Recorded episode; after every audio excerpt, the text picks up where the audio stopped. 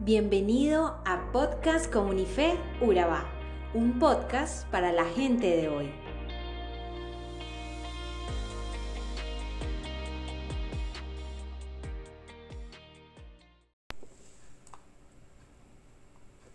Voy por tus sendas, me das nuevas fuerzas, calmas mi sed, me das de tu agua, no temeré, eres mi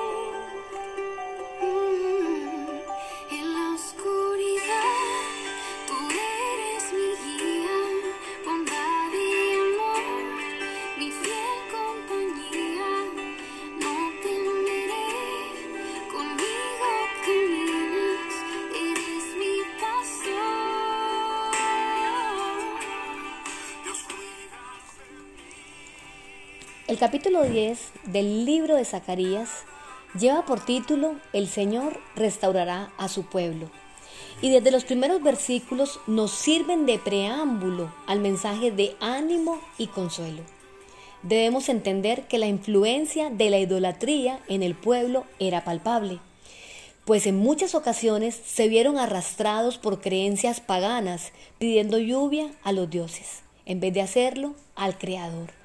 Desde que los israelitas ingresaron a la tierra prometida, se vieron acosados por las creencias paganas de los cananeos que habitaban en la tierra antes que ellos.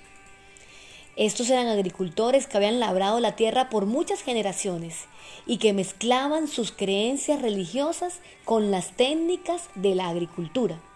Si las cosechas no eran buenas, si la lluvia no caía a tiempo o era escasa, acudían a los dioses. Esto llegó a ser una tentación permanente para Israel, quien llegó a tributar adoración a estos dioses y a demandar de ellos condiciones favorables para una cosecha abundante. Por, tanto, el libro de Zacarías tiene un llamado a que el pueblo recuerde que el que tiene poder sobre la lluvia es Dios. Aún en la estación tardía, como es la primavera, cuando uno asume que no habrá suficiente lluvia.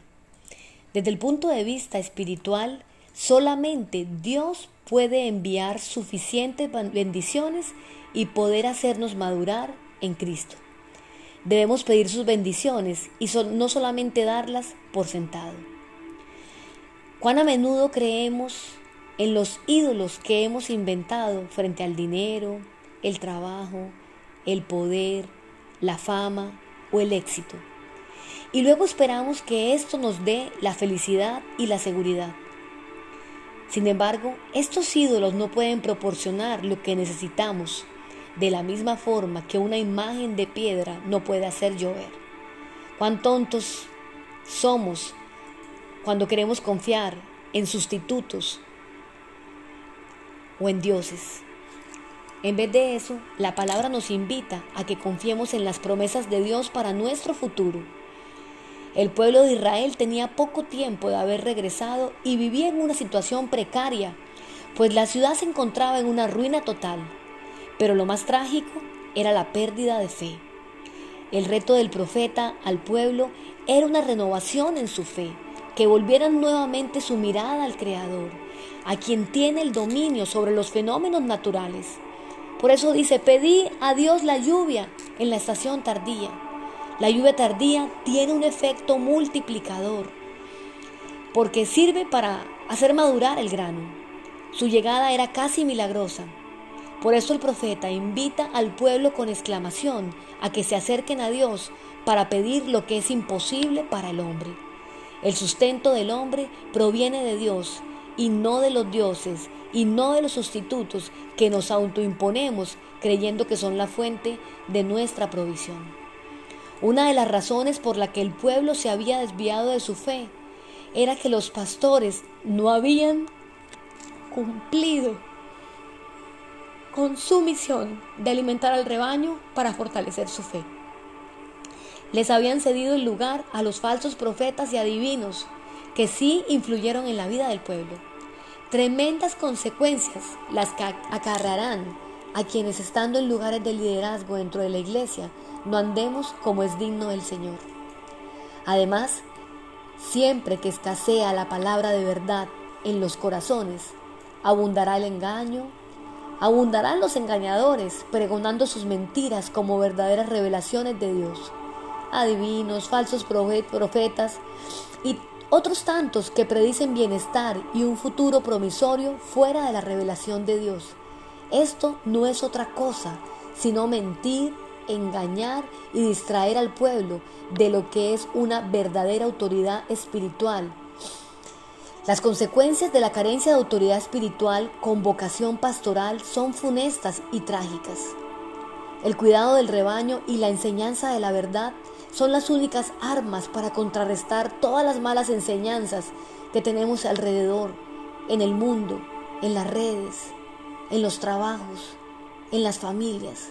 Todo esto que se prolifera por, por muchas partes. De allí la necesidad de que como maestros de la palabra transmitamos mensajes apegados a la revelación divina, no solo de un estudio, no solo de un mensaje, sino realmente de una conexión e intimidad con Dios. De lo contrario, serán mensajes vanos que en vez de llevar bendición y consuelo, producirán aflicción y carga en la gente. No es en vano que el Señor en este capítulo emite una sentencia contra los pastores inútiles que no han cumplido con su función de alimentar y cuidar el rebaño. Serán castigados también los líderes, porque ellos en ese momento de la revelación iban delante del pueblo practicando toda clase de inmundicia. El pasaje no describe en qué consistirá el castigo, pero es evidente el rechazo de ellos por parte de Dios.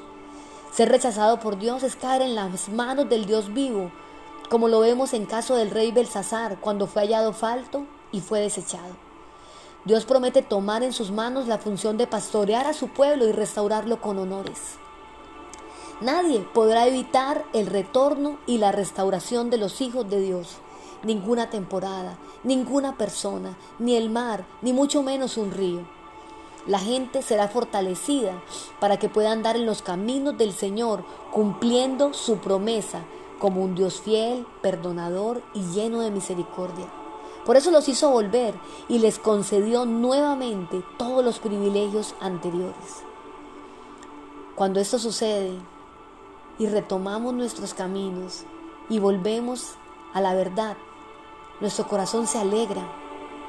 Y no solamente los nuestros, sino la de nuestras generaciones futuras. En ese momento recordarán que retomar el camino fue una bendición. Este pasaje promete que el Señor mismo los llamará con un silbido, con el amor tierno de un pastor verdadero. Quiero invitarte a que te tomes unos segundos para orar conmigo en este momento. Señor, te pedimos que sanes nuestros corazones de toda soledad, rencor, angustia, falta de esperanza y pesimismo. Enséñanos a ver lo bueno, lo bello, lo maravilloso de cada día. Levanta nuestra vida. Gracias por todo lo que nos permites vivir en tu infinita misericordia y entender que tu deseo siempre ha sido restaurarnos, a pesar de lo que nosotros somos, a pesar de que te damos la espalda a pesar de que no te seguimos como prioridad. Queremos mirarte, Señor, y sentir en ti la hermosura, la belleza de aquel que llena de luz nuestras vidas.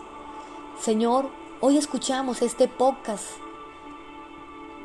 pensando en que tú estás guiándonos a través de esta palabra.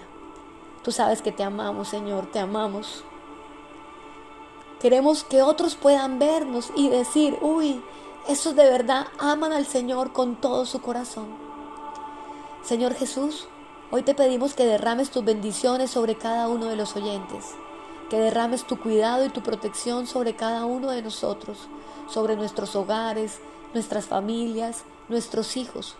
Libera nuestros matrimonios de toda trampa del enemigo, de toda distracción, confusión y especialmente ídolos e ideologías que están interrumpiendo la bendición y gobernando nuestras vidas.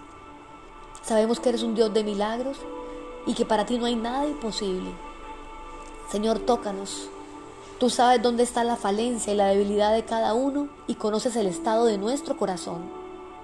Sana nuestras familias del desamor, de la desunión, de la infelicidad, del egoísmo, de la impaciencia, del orgullo, de la soberbia, de la falta de perdón, de la infidelidad, la mentira, la lujuria, los vicios, la incomprensión, la irresponsabilidad, la falta de sacrificio y entrega y todo lo demás que pueda haber dañado y enfermado nuestras vidas y nuestras familias. Señor Jesús, hoy nos sentimos débiles tal vez y algunos otros quebrantados. Por eso te pedimos que pases tu manto de amor y cures esas heridas. Quita nuestros miedos, nuestras dudas, danos luz, discernimiento, que podamos ser un reflejo tuyo en todo lugar. Señor, creemos en ti, confiamos en ti, esperamos en ti. Amén y amén.